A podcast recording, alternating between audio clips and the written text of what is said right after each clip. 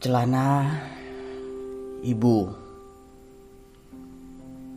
Maria sangat sedih menyaksikan anaknya mati di kayu salib tanpa celana dan hanya berbalutkan sobekan jubah yang berlumur darah.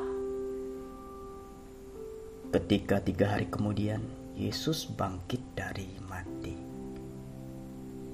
Pagi-pagi sekali Maria datang ke kubur anaknya itu, membawa celana yang dijahitnya sendiri dan meminta Yesus mencobanya. "Paskah?" tanya Maria. "Pas," jawab Yesus gembira. Mengenakan celana buatan ibunya, Yesus naik ke surga. Joko Pinurbo, 2004.